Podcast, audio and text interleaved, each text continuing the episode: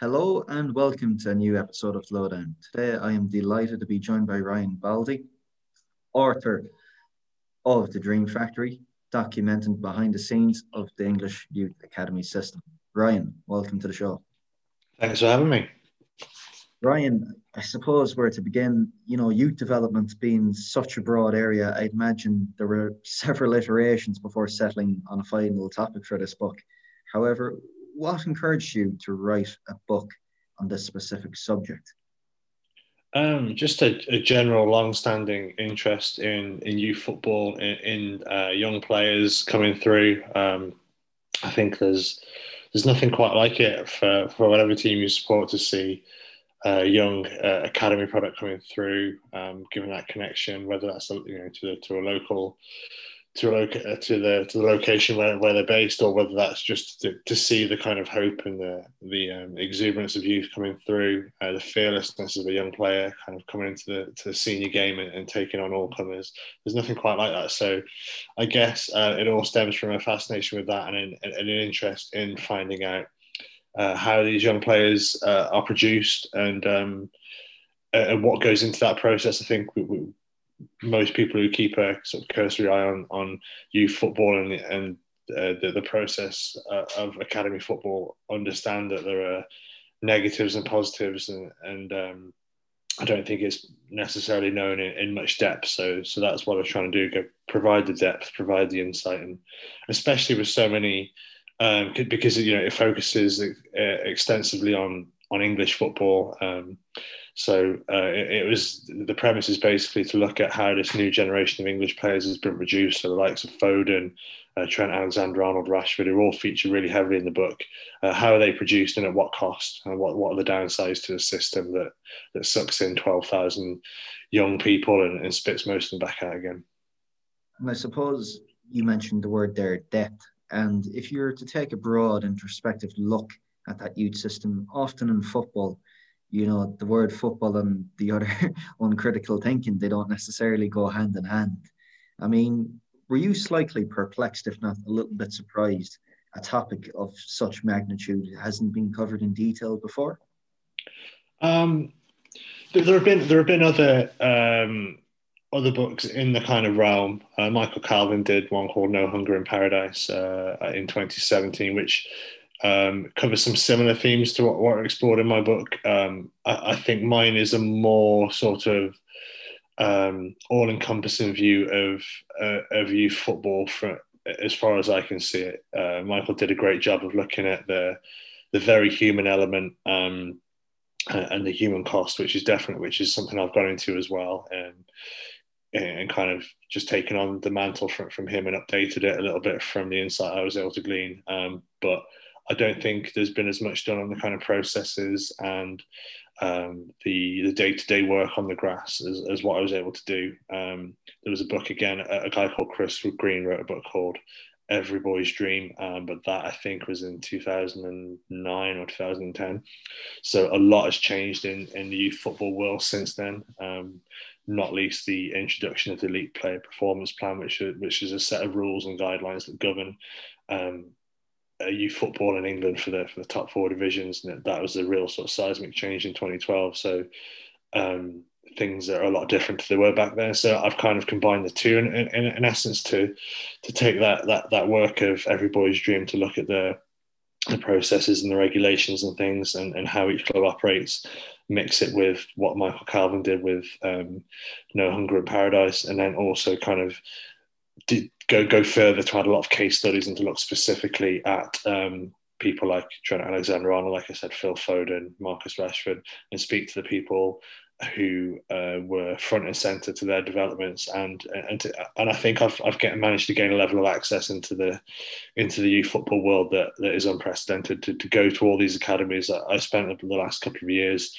visiting uh, football academies from the very top end of the game all the way down to, to non-league and everything in between so there's a real broad spectrum and a real um, kind of a, a broad approach to to understanding the different ways the different clubs operate and how things like money affect um, how clubs are able to operate the youth systems, how different philosophies work in on a kind of day to day in a real world way. Um, so yeah, I think uh, I think some things have been done on it. Um, I don't know why uh, the the idea that I've I've come up with hasn't been done before. My uh, initial so any hesitancy I had towards it initially was a worry of whether um, I would be able to get the access I would need. Um, and I think maybe that's perhaps if anyone's tried it before, that's might be where they've fallen down, or where people might have just assumed that you would fall down because it's quite a closed off world. Um, I think clubs are often quite secretive of what they do in their academies for fear of any kind of backlash and, and um, to expose. I don't know if they feel like there are any trade secrets, but what I found was that the people actually who have their, you know, whose, uh, studs touch the turf, the, the coaches and and um, the people doing the day to day work are, are, quite proud of what they do and are really keen to kind of show it off. Um, so in, in, in, meeting those people, I found it, it's actually an incredibly open um, environment. Um, so yeah, that's that's that's where I was really fortunate, and that I was able to get the access that I needed, and that's where the insight comes from from the people who are living in that world on a on a on a daily basis.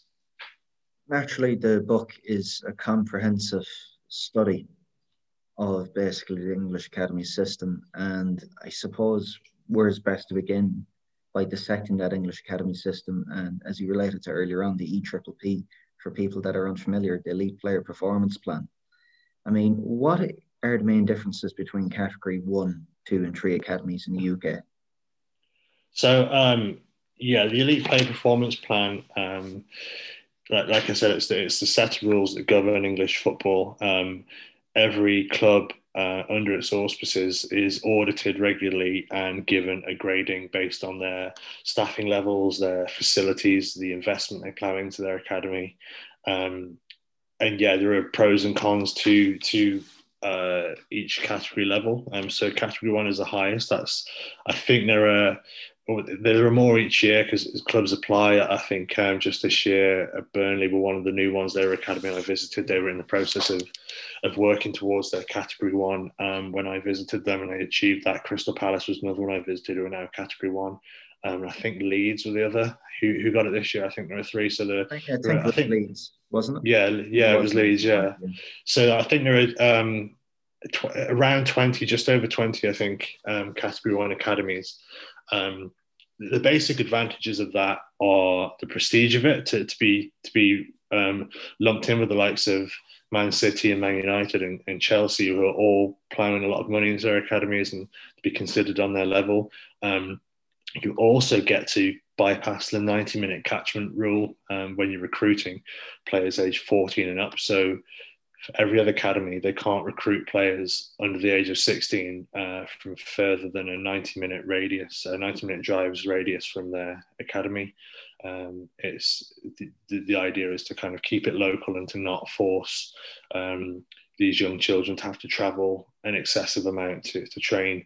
Um, but if you're category one, I guess the, the, the feeling is that um, we shouldn't be denying um, these young people the opportunity to, to train at the very best facilities. So they're therefore from 14 and up, category one academies can recruit nationally. So that's one of the advantages. Um, and yeah, it, it just means you're you're providing a level of funding which translates to a level of coaching facilities um, that is is the top of the top.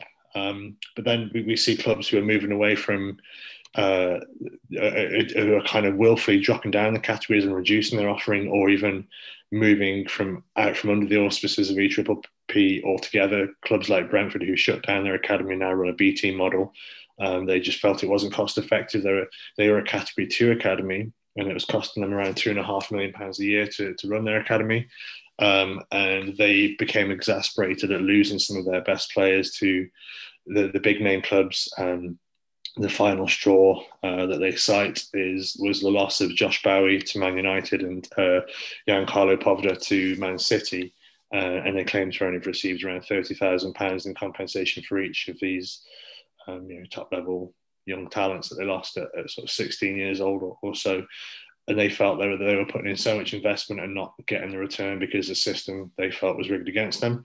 Um, so they decided to do away with their academy altogether. Um, they received a lot of criticism for that because of it, it meant heartbreak for the hundred or, or more young people within their academy system. They were told, you know, they've, got nowhere to come anymore, and they were being released. Um, but they would contest it in the long run. It's going to lead to to less heartbreak because they're not bringing in um, hundreds of, of, young people each year into their academy who you know the, the vast majority of them are let go at some point. Now what they do is they have one single B team and they recruit players sort of 16, 17, 18 years old, all of whom they believe have a real chance of making it into their first team. Um, so that's a really interesting thing to look at uh, in regards to the future of the academy system in this country because um, some clubs now are following suit. Uh, Huddersfield, uh, Birmingham City reduced their offer in Bolton dropped all the way down from category one to category four um, as kind of cost cutting measures.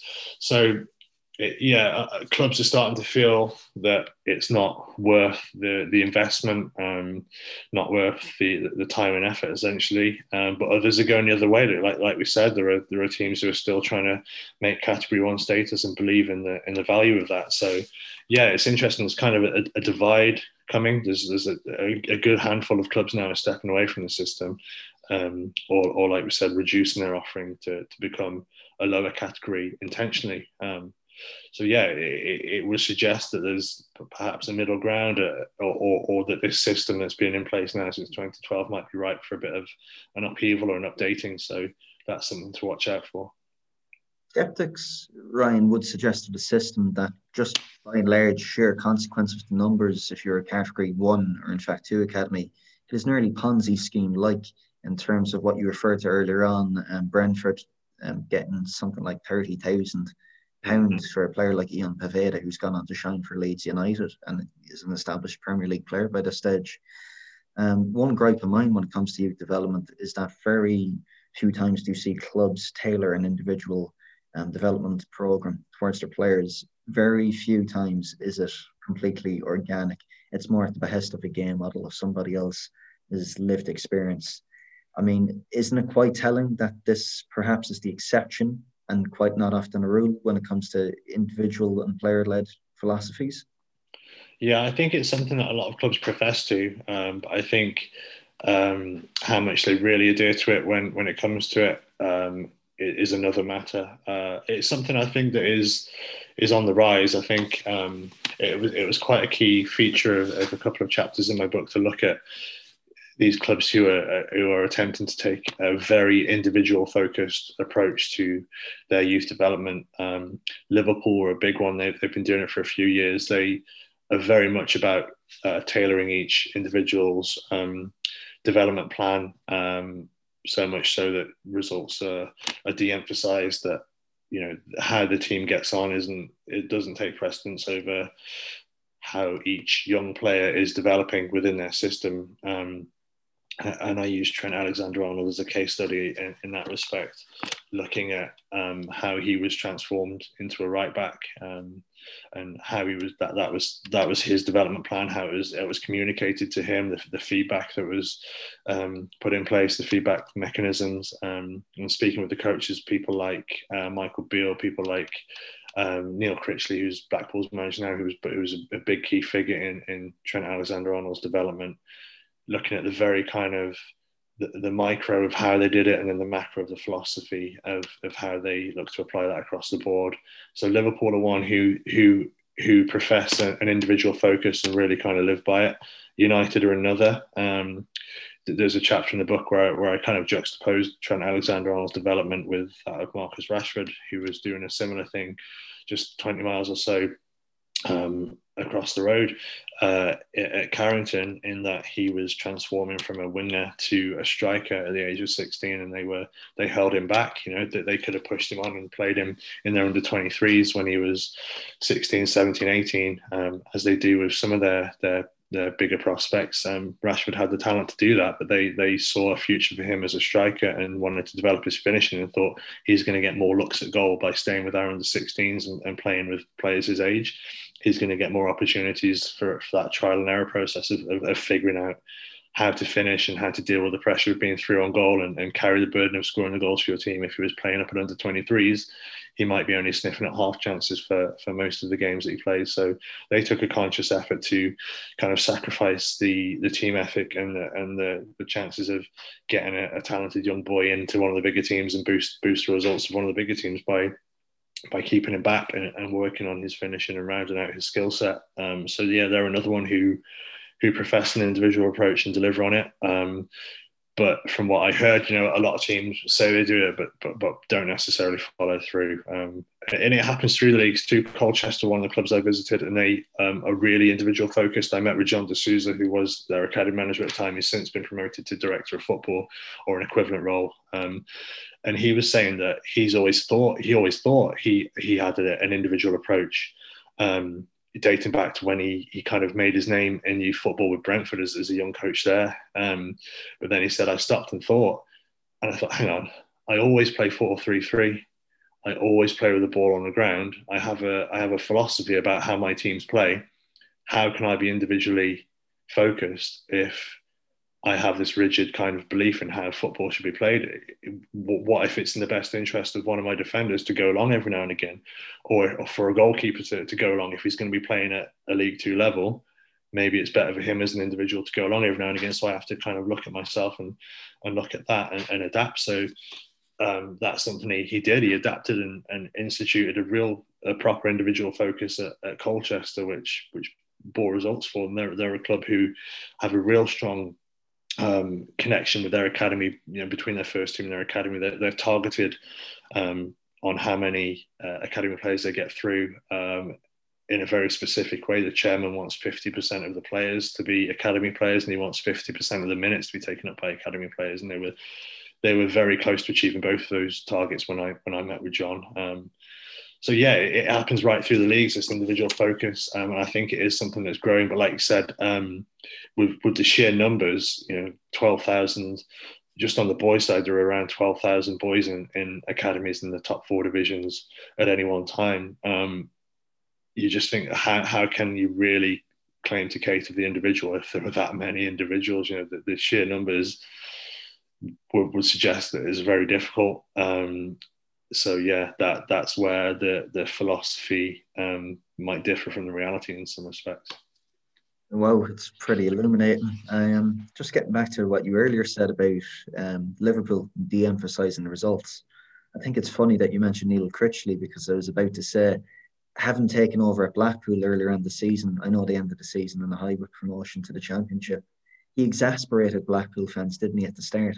When he said he wasn't looking at the league table for the first 10, 15 games. And it makes me more curious, Ryan, about this concept of having cultural architects within your club, be it the D'Souza, Colchester, you speak about Tony Whelan, Paul McGuinness at Manchester United, Alex Inglethorpe at Liverpool. How important is it to have these cultural architect at a club where they're, they have this egoless leadership from afar and it really is a culture of empowering the player. Best case possible we speak about is Marcus Rashford. And you look at him, what United have created, a leader both on and off the pitch. How important is it to have these cultural architects within your environment?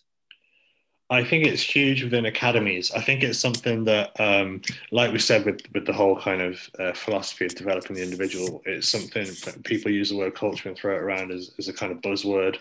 Um, and it's easier to kind of just throw out there than it is to actually implement and make make real. Um, and there are different schools of thought as to how real it is within within a senior environment. But I think it is crucial more so in academies because you're dealing with not just footballers, not not professional um, sports people. You're, you're, dealing with children, um, and you have a responsibility to them as young people first and foremost before you have a responsibility to them as footballers or potential potential future employees for, for your company, for example.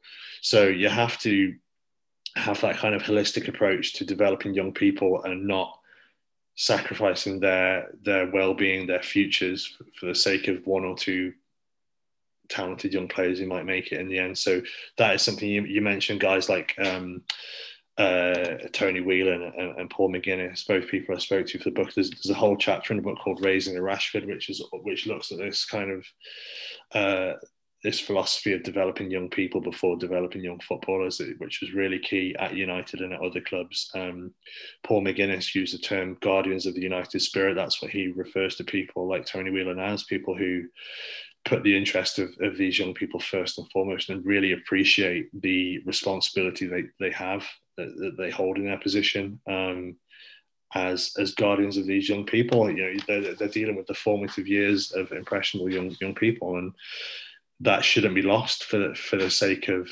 of footballing development. And, and luckily, with with United and with other clubs, it isn't. Um, I wouldn't I wouldn't for a second claim that that's the case across the board, but. Um, Tony Whelan, as you mentioned, in particular, is a very impressive individual. He's someone who's kind of one of the one of the uh, the key figures throughout my book. Um, he's a guy who's vastly experienced. He, he was a young player at United himself in the 60s. He became only the second black player ever to, to play for United, and when he, when he played in, albeit in a friendly, but um, uh, yeah, so he, he's, he's dealt with a lot coming through as, as, as, a, as a young player now. He's, he's in his late 60s himself. He's, he's been in United's youth set up since the early 90s. Um, so he's just he's kind of an oracle of, of English youth football, and and it's really heartening to see a guy with all his experience who isn't jaded uh, towards the role and, and, is still deeply reverent of his of his position. Um, and, and, yeah, the, the, culture they try to implement of of making sure these the people they're dealing with, the, the young people they're entrusted to, or interested to them rather um, are well rounded uh, and are given the opportunity to to learn about other cultures when they go on trips abroad. To uh, for for example, um, I, cited the examples in the book of how United would. Um, encourage their young players to kind of make a presentation to, to their their hosts when they go and stay stay um, abroad for a tournament. They'll make they'll present pennants and sign shirts to hotel staff. They'll make sure their rooms are tidied. Um, they'll they'll uh, the club will put together little pamphlets to inform the children about about the place they're visiting with, with short phrases and things like that. They'll go they'll go and visit a city centre. It won't just be you know they won't just be travelling from one AstroTurf pitch to another. Um, you know they'll, have the, the football blinkers off and, and, be able to see the world because these these young people are traveling the world um, from the ages of 9 10 11 um, so it's important that they're not doing so just just to kick a ball around that, that, that these experiences are enriching because the people who are who are looking after them are acutely aware that only a small fraction are going to make a living from this game. So they don't want the, these years to be wasted years. They want want them to be enriched by them, um, and that is something that you would hope is the case throughout football. Um, it's probably not, uh, but but it certainly should be, and you would hope that it, it is increasingly so. Um, but yeah, I, I did. I, I, met and interviewed a lot of good people who who are consciously aware of things like that uh, and and their responsibility. Um, and yeah, like like I say, my hope is that that that attitude will will um, pervade over over the coming years as we become more aware of of well being and mental health, and and I think we we really need to start to recognise that if if they're going to be bringing these these young people into football in such vast numbers, which um, on a on a personal note, I don't think is necessary. And interestingly, a lot of the coaches I spoke to and a lot of the academy managers I spoke to don't think it's necessary to have such numbers um, but the kind of the decision is, is not theirs. Um, it, it's um, it's the machine that is that needs to be fed, and the clubs are feeding it. And as long as they're feeding it, then um, the people who are who are dealing with these these young people, these young children, um, need to be aware of their responsibility to them. Yeah, unfortunately, when you say the word machine, it doesn't it, it does bring negative connotations, doesn't it? I mean, personally working in an academy environment myself, I find the biggest grey area is the gap between reality and parents' expectations. I don't think necessarily that parents totally understand what molds these human beings, such as a Marcus Rashford or a Trent Alexander Arnold. They just see the finished product, the footballer mm. at the end of the day. With that being said, do you believe the parents are they educated enough I think they're easily exploited too often. Um, I think it's it's a sad fact that, that too many get get swept up by seeing their kid with the say for example the Chelsea crest on their tracksuit or whatever club you care to name. Um, you, uh, uh, are the too easily kind of believing of, of, of the dream that, that the, their, their boy or girl is going to go on to be a superstar. Um, maybe they're not as aware of, of the numbers and the and the and the probabilities as, as they should be. And I think that responsibility rests with the clubs to make them aware of that. Um, you'd hope that, that most do, but I know for sure from, from people I spoke to and, and stories I relate in the book that that isn't the case. There, there was um, there are a couple of chapters that in the book that focus on um, the process of release um, and the aftercare that the, the, game offers to to the, the children released from academies. One focuses on slightly younger ages, uh, and one focuses on the players who get a little bit closer to to the dream and before it's kind of stripped away from them. And in one, um, I was able to reproduce uh, word for word an email that a, a, Category One Premier League team sent to the parents of a seven-year-old boy who'd been with them um, since the pre-academy level at the age of four. Um, they released him or, or, or, kind of disinvited him to, to continue training with them after he'd recovered from breaking a leg uh, while playing football um, without any, any previous uh, indication that he wasn't up to snuff, that he wasn't performing. Um, and it was quite, it was just very impersonal. It was one of these emails whereby you're supposed to kind of fill in the, the name of the recipient and they just hadn't bothered to do that. So it was literally, um, dear parent guardian, yeah, your, your boy isn't invited anymore.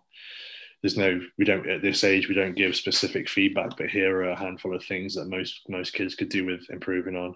Um, and the parents of that same boy, they asked me not to not to name the club. Um, he was actually training with four Premier League clubs at the time. Um, he's still he's still he's still hopeful of kind of continuing with a couple of them. He didn't want he didn't want to burn any bridges, so he didn't want to to name the clubs. But the same club who released him after being with them for pretty much half his half his little life um, had at one point um, one of the scouts had had gathered the, the parents together uh, uh and said that um, 50% of the boys in our academy uh, will go on to have careers in the game or something like that. They, they, were, it was basically a way of boasting about the their credentials as, as one of the best academies around and, and how they, they pretty much guarantee a career even for these seven year olds that 50% of them will go on to achieve whatever whatever in the game. And yeah, it was a way of kind of bigging themselves up, and it was completely disingenuous. And of course, it's completely false. Um, so yeah, it was just really taking these impressionable parents and and selling them a lie, selling them a dream and, and a lie, and, and, they get targeted as well by agents. I, I spoke to Mason's Mason Mount's dad for the book. Um, I wanted to get the perspective of the parent of a of a really gifted individual who was targeted by a lot of clubs. Um, he told me the story about how he was um, on a on an international trip with Mason. He'd been playing for one of the England youth teams in France, and and Tony Mount and his and his wife were at a bar after the game, and an agent approached him and offered him two hundred thousand pound if he could get Mason to sign with him. He, he just battered him away. He said, "No, know, there's going to be a quid pro quo. That that money's that money will be my son's money that you're paying me with. Uh, down somewhere down the line, there's going to be a quid pro quo for that. So I'm, I'm not interested. I'm not I'm not here to sell my son basically. But you hear horror stories about mortgages being paid off, or cars being bought, or jobs being given to parents as, sweeteners from, from agents or or, or clubs who um, try and sell a lifestyle. I, I, spoke as well to Rhian Brewster's dad um, for the book, um, who of course now is at Sheffield United, but uh, has previously been at Chelsea and Liverpool's academy. At the point at which Rhian was looking to leave Chelsea, or at least was exploring his options at 14, uh, there was a lot of interest in him from other Premier League clubs. And again, um, his dad Ian didn't want to disclose who it was. Uh, he didn't want to throw anyone under the bus, but he said there was there was one club who kind of um, one of the coaches put his arm around him, showed him around um, around the players' lounge, and, and showed him the lifestyle. And said, you know, if, if your boy comes with us, this this is your life. This is how things are going to be for you. You're going to be at the stadium on match days. You're going to be rubbing shoulders with all these all these players and things like that. And, and again, a more impressionable parent would, would fall for it hook, line, and sinker. You, fear, and um, yeah, that that's kind of the unscrupulous side of the game. Whereas this this arms race for talent, um, the clubs are also desperate, and, and, the people around the game, the agents and the managers, are so desperate to get these players on side um, for, for, for you know just out of the, the faint notion that one of them will be a hit. Um, and there are, there are there are methods and in, in, inducements used that are you know aren't aren't within the rules and uh, and bes- much beside the the rules of the game. They're, they're completely unethical.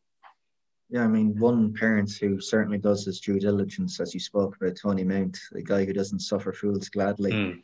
I mean, you recalled in the book, or you spoke in the book about how Tony recalled the advice he gave to young Mason at a kitchen table, where he's very pragmatic over his chances Mm. of progression. Chelsea obviously did good to develop the player. Yeah. How crucial is it to get that support network right around the young player at that time?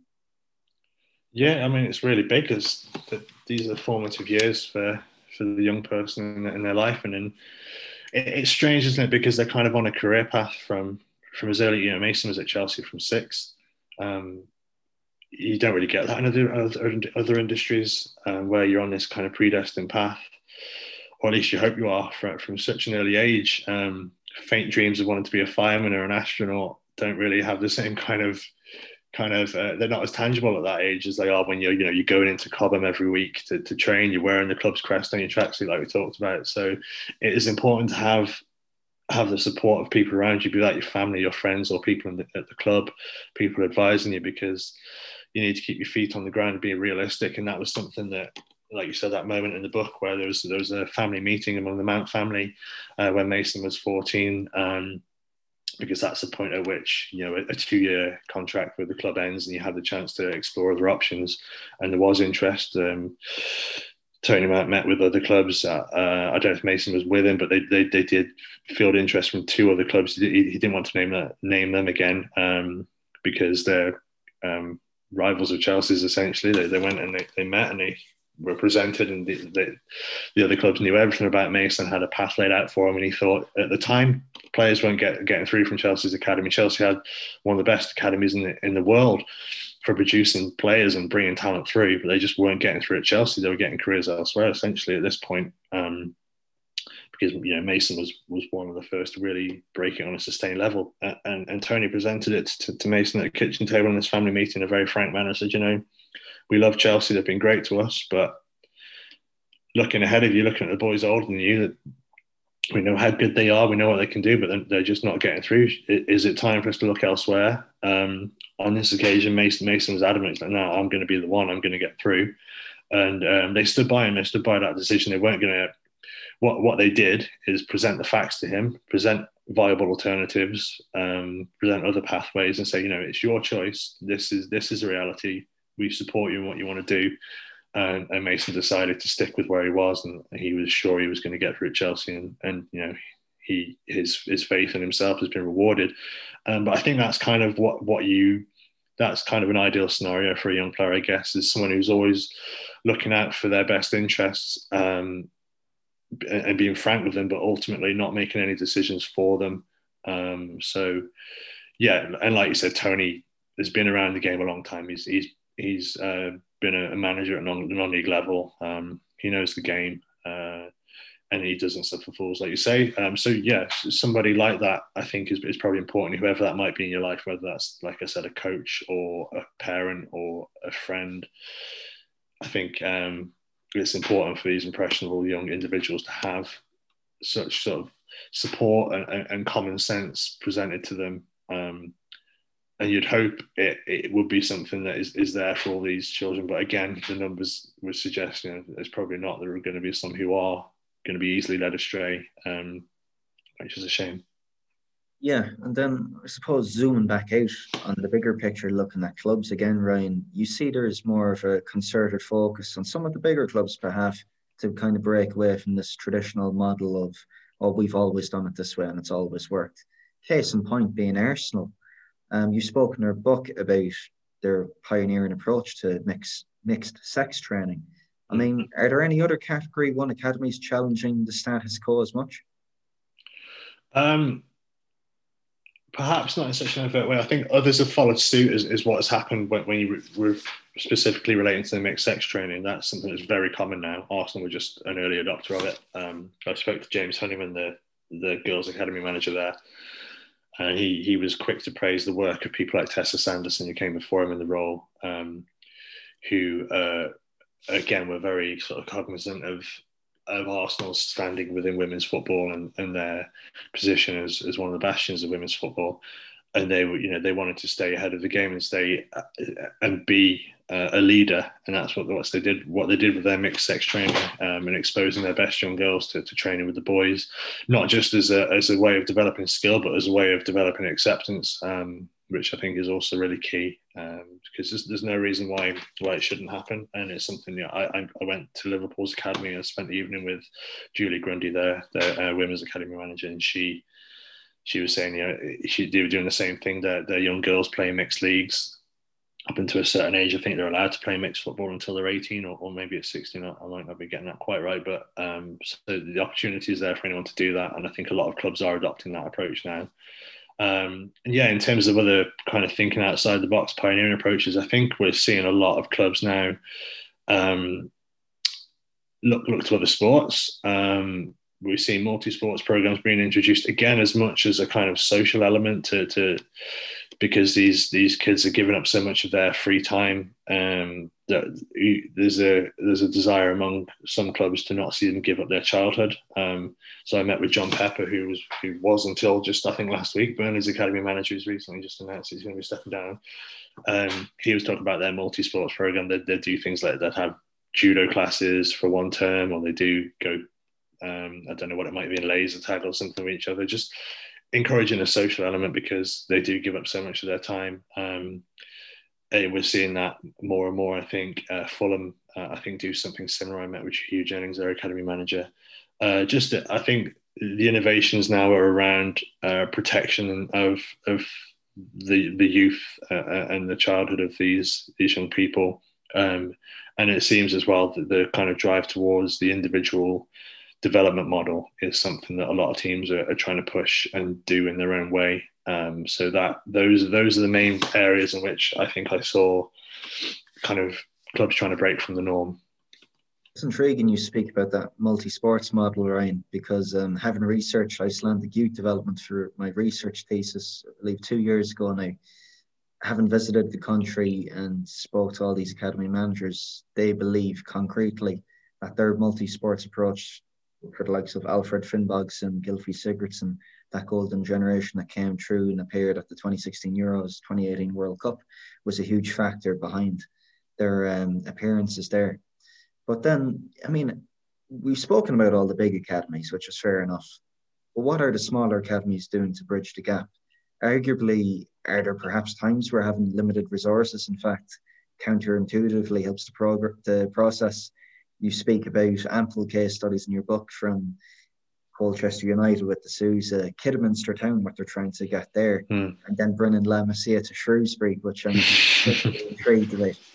Yeah, so yeah, no, there are there are things being done down the leagues. Um, yeah, there's there's a chapter La Masia of the lower leagues. Uh, it, it was named that because um, I met with David Longwell, who is Shrewsbury's academy manager, and he, he he kind of cut his teeth at Hibs, where he, he made Hibs the uh, uh, sorry St Mirren. He made St Mirren the, the third most successful uh, youth academy in Scotland while he was there, behind of course the old firm Big Two, and he made them competitive with Rangers and Celtic despite there's such a you know financial disparity between the clubs, and he he has always been a, a, big admirer of Barcelona the way not just the way they play, but the way they develop their young players. He used to hand out uh, photocopied pages of Johan Cruyff's autobiography to his staff and things like that. He, he would be looking at people like Iniesta and, and Xavi and how they were developed and and using the same processes with, with people like John McGinn, who was who was one of his big success stories up at St Mirren. Um, yeah, and he's bringing those philosophies now to Shrewsbury. That kind of a very Barcelona-esque uh, model of play, um, but also with a with a splash of the the Red Bull philosophy. That because he was um, academy manager at Red Bull, um, New York Red Bulls for, for for a while as well. He worked with Jesse Marsch there, and they have quite a different approach. It's almost anathema, anathema in some ways, and that you know it's a lot of without the ball play, a lot of pressing.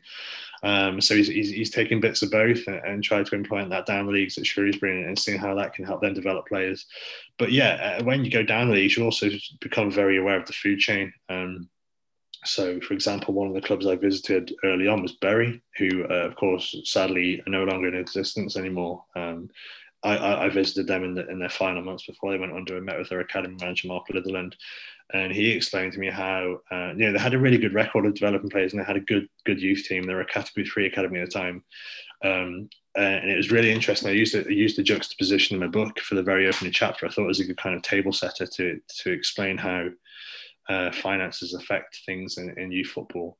They they until they went under were training at Man City's old training ground in Carrington. Um, and the first thing I noticed when I pulled up onto the car park was that on the facade at the front of the building, you could see the outline of where Man City's old club crest was, and uh, uh, and and a faded club crest, and you can see the words Abu Dhabi where the signage had been removed, but um, uh, the, the, paint hadn't been it hadn't been painted over, and it just had the words Burnley Football Lou because the C and the B of club were, had fallen off and never been replaced. You know, they didn't have a pot to pee in. Essentially, he had a he had a yearly recruitment budget of five thousand pound uh, to run a category three academy, and he told me about how the grant that they would receive from the EFL they never saw any of it because the, the owners were for furrowing it away from themselves essentially, and people weren't getting paid as it on time and things like that. So he one of the really fascinating things that he laid out for me was that they they kind of at the age of sort of 11 or 12 they start to look at who are their best prospects and whereas most academies would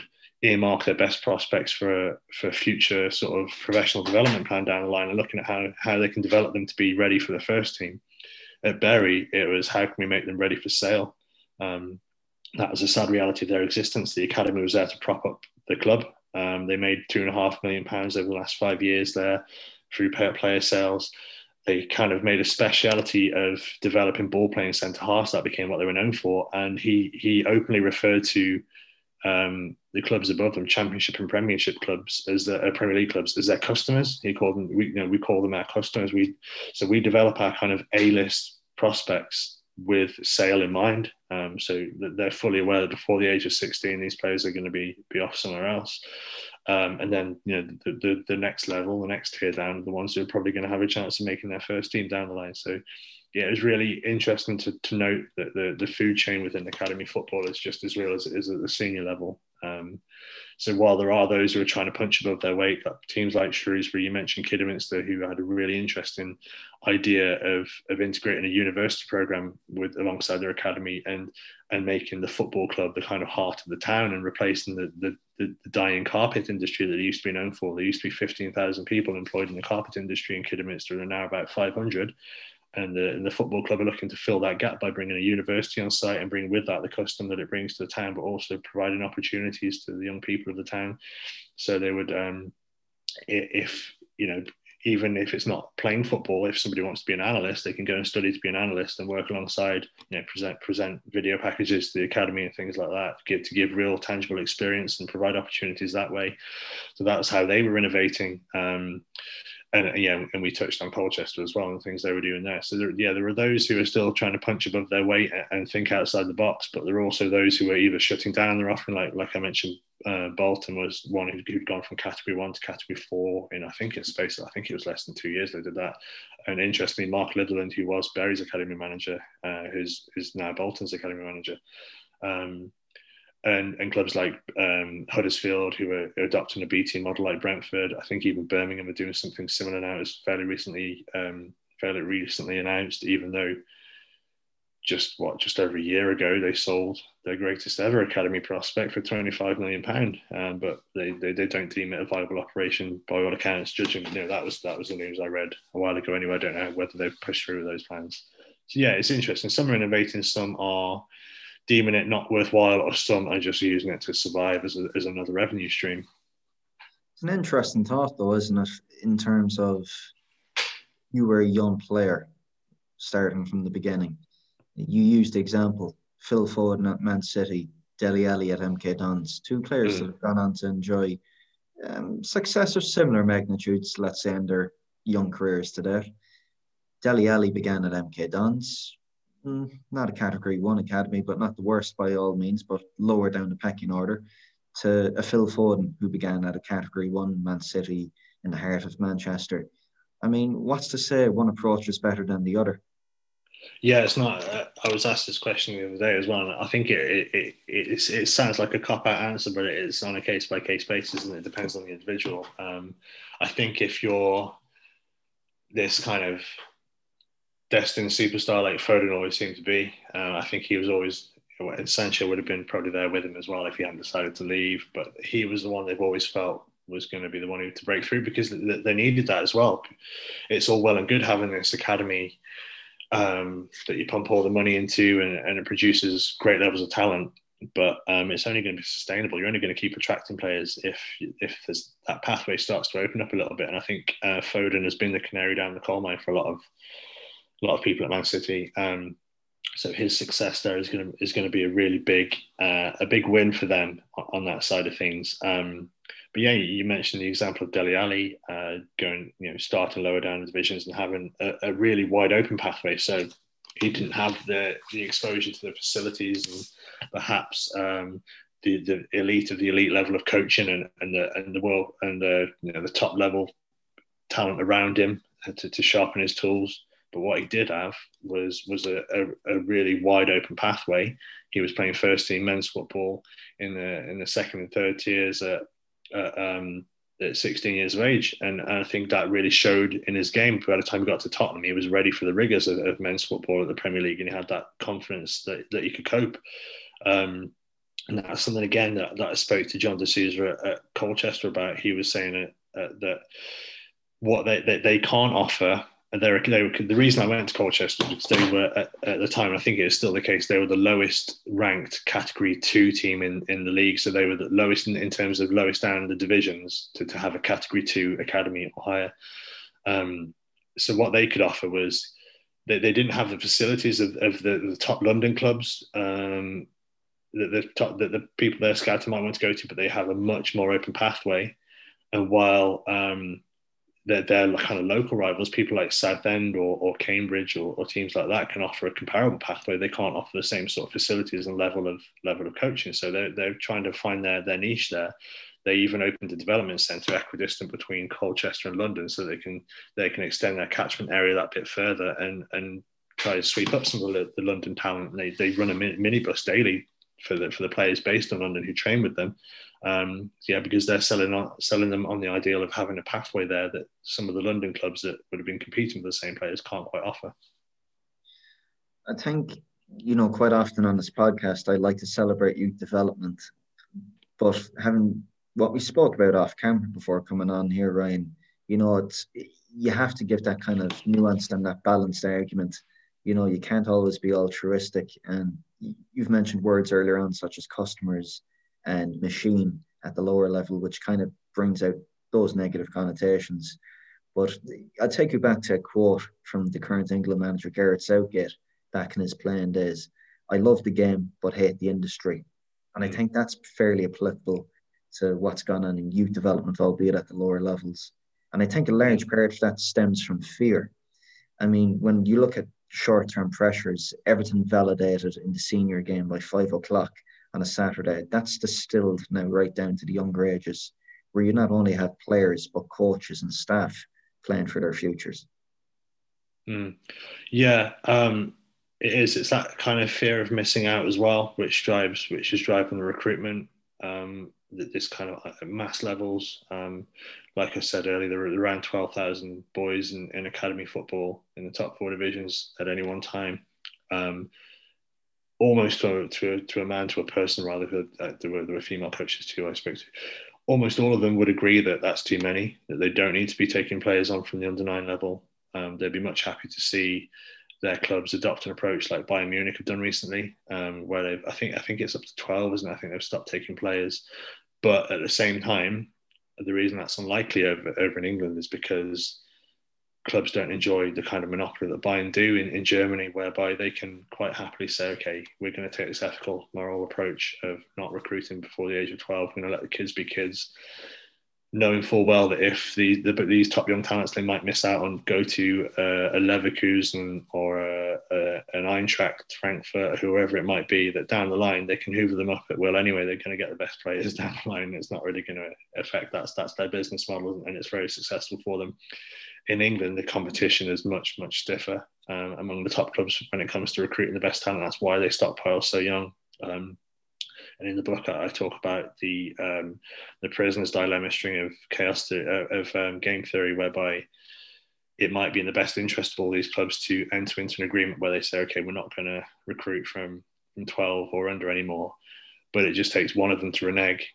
and sweep up all the benefits of being able to stockpile the best under 12 talent and have them have them in house before all the other clubs. So so nobody does it. So they all they all just keep going with what they're doing as it is, and until until a proper regulation is brought in, then um, then it's not going to change. Uh, you know, it used to be the case that you couldn't formally sign players before the age of 14 to schoolboy forms. That changed in the late 90s with the Charter for Equality, which is something uh, there's, a, there's a big historical element to one of the chapters where I look back at the, at the Lilleshall School of Excellence on the National School. I interviewed Jamie Carragher, and a few other people who were there, looked at how that kind of set the basis for the, the modern academy system and how in the late 90s, Howard Wilkinson, when he was technical director of the FA, drew up, uh, he was tasked with revamping the youth system in England because for so long, um, schools football was was the dominant force. And the English schools FA was the, the, the main power in, in youth football in England for for most of it, the first century of its existence. It was only in the, 90s when the F, uh, with the Charter for Equality, Howard Wilkinson handed power back to the clubs uh, uh, and in, initiated the the academy system as we know it today.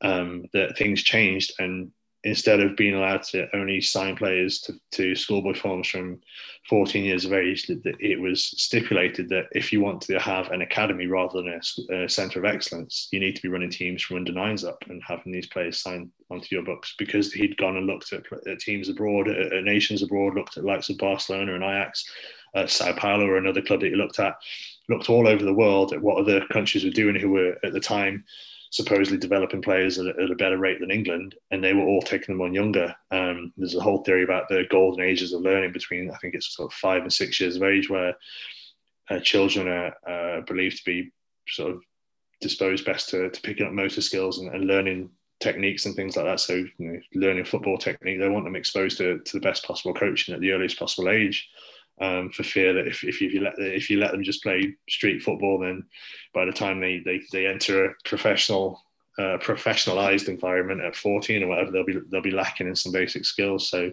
that's why the age was reduced. And but what that led to was a knock-on effect of of well, I think I think it's in the high 80s now the amount of teams that have academies. But you know, if you say the 92 clubs, each running an age group from under nines upwards, that's how you end up with more than 10,000 children in the system, whereby at the very top level, uh, opportunity has only reduced since that time, since the late 90s, with the, the influx of, of money into the Premier League and, and, and the desire and the need to buy buy ready-made um, players for first team, that you know the increasing uh, decreasing patience with with managers um, and, and, the unwillingness to take risks and, and to and to to have patience with the trial and error process that young players need. So there are fewer opportunities to get through, but there are more and more and more children in the system. So you're feeding them, you're feeding a, a really kind of thin, uh, uh, a thin disappearing dream to an, to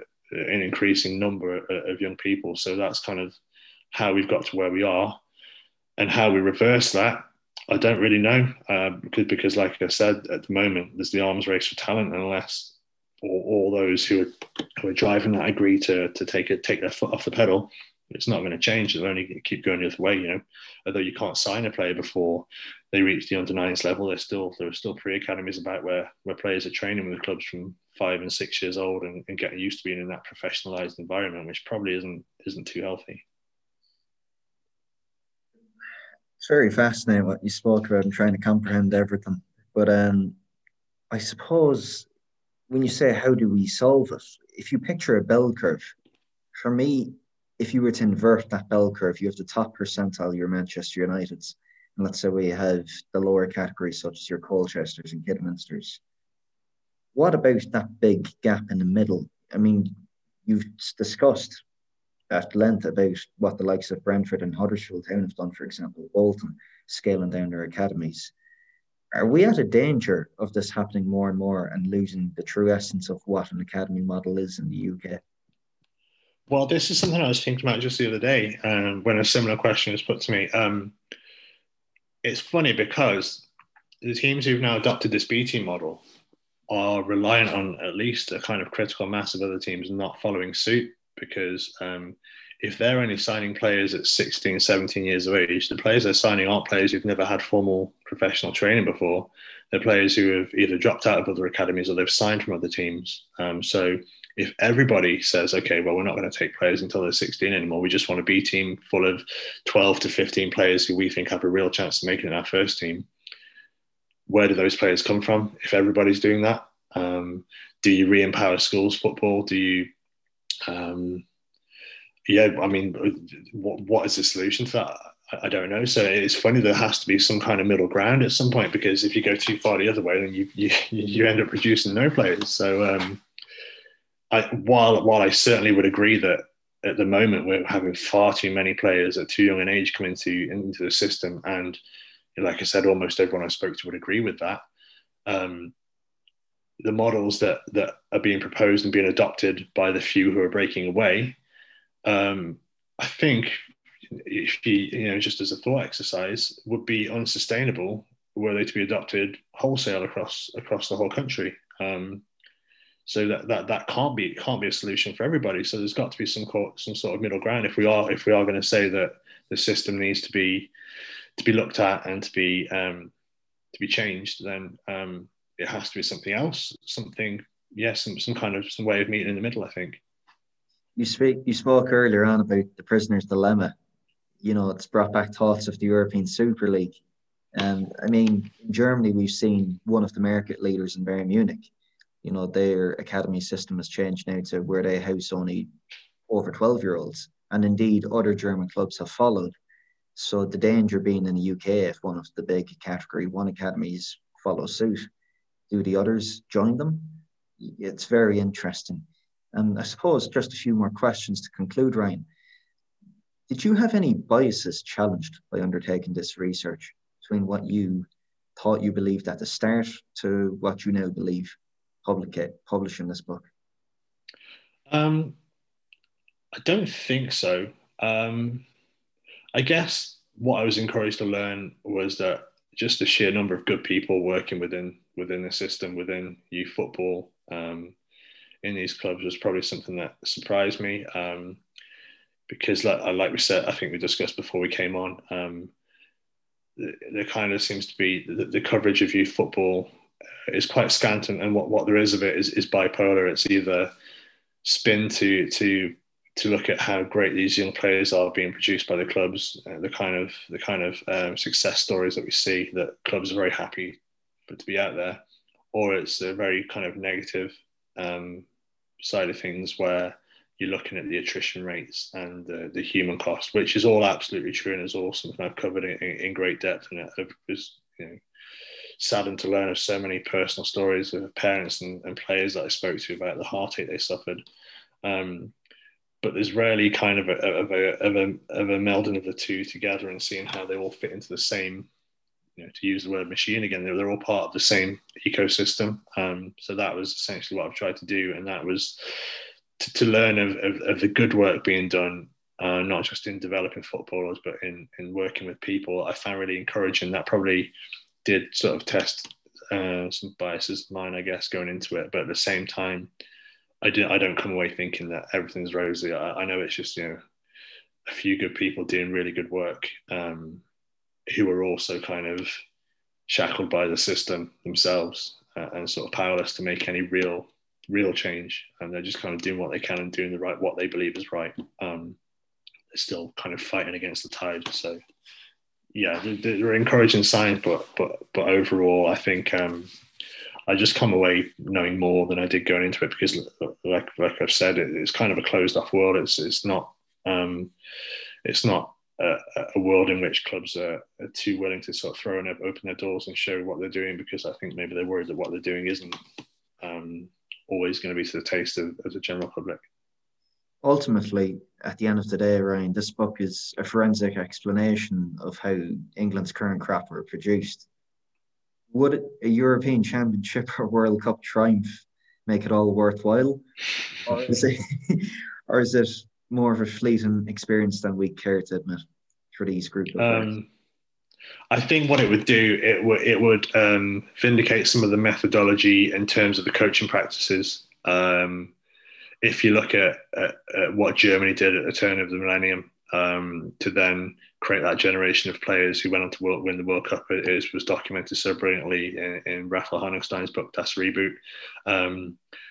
There are parallels uh, between that, that book and my own in terms of looking at the changes that have been made over the years and how um, the English system has tried to learn from, from elsewhere and how it's evolved and how best practices have been updated and adopted um, to the point now where we are producing talent on a level comparable with, with any nation in the world at the moment. You know, you look at the players coming through, it, it's incredible. Um, but uh, I don't think it should be seen as if uh, a World Cup or a European Championship is one that all is well and, and that, that alone would justify um, the sheer amount of heartbreak. I, I spoke to, to David Conn for the book, the Guardian journalist, who's done a lot of work on um, on the ills of youth football and, and the system. Um, and he he said something that I found uh, really rang true in that if we're going to say that this system is one that takes in 12,000 young people and spits out quite unceremoniously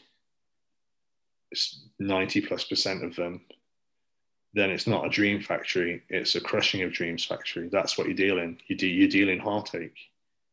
The, the few make it through are incidental. What you do is, is take people in and then they don't get to where they think they're going to get to.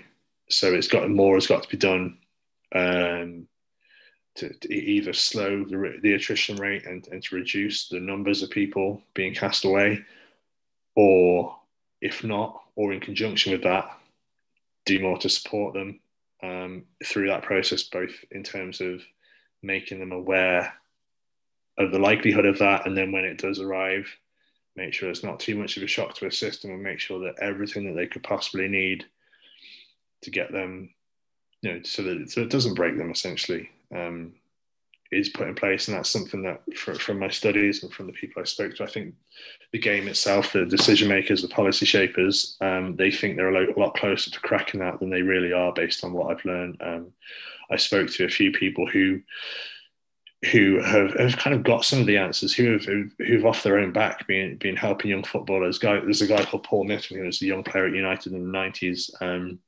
he uh, has a program now called Revive. He's a personal trainer now, so he works with uh, young players from sort of 18 and up, released from clubs in the northwest, um, so from United and City and Liverpool, and he gets them back on their feet because he's aware, because he went through it himself, of just how crushing the, the trial process can be once you release. So you get told you're not good enough by the club you've been playing for for however long, then if you want to stay in the game, it's trial after trial after trial. So one club's telling you you're not good enough now, another club slightly below that is telling you you're not good enough. And before you know it, you're falling all the way out, and your confidence is crushed, and your fitness isn't there because you weren't playing enough games in the first place because that because you were you know on the outskirts of the team, on the fringes of the team. So he's put together a program um, of personal training, of, of counselling, and of football training that, that he feels really kind of helps equip players to, to bounce back if they want to, or to kind of help them transition away from the game. And he's approached um, governing bodies and individual clubs to try and gain some support and to try and kind of link up with them.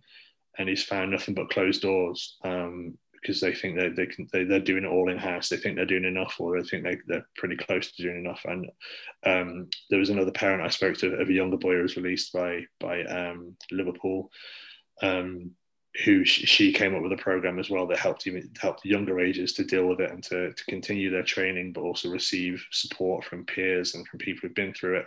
And again, she's faced nothing but closed doors too. So I think um, yeah, like I said, the game thinks it's a lot closer to cracking this problem than it is. And if, if it is going to be a crushing of dreams factory, as, uh, as David Conn put it, then um, there needs to be a lot more of a sort of safety net, a lot more robust of a safety net to catch these people who are slipping through at the moment.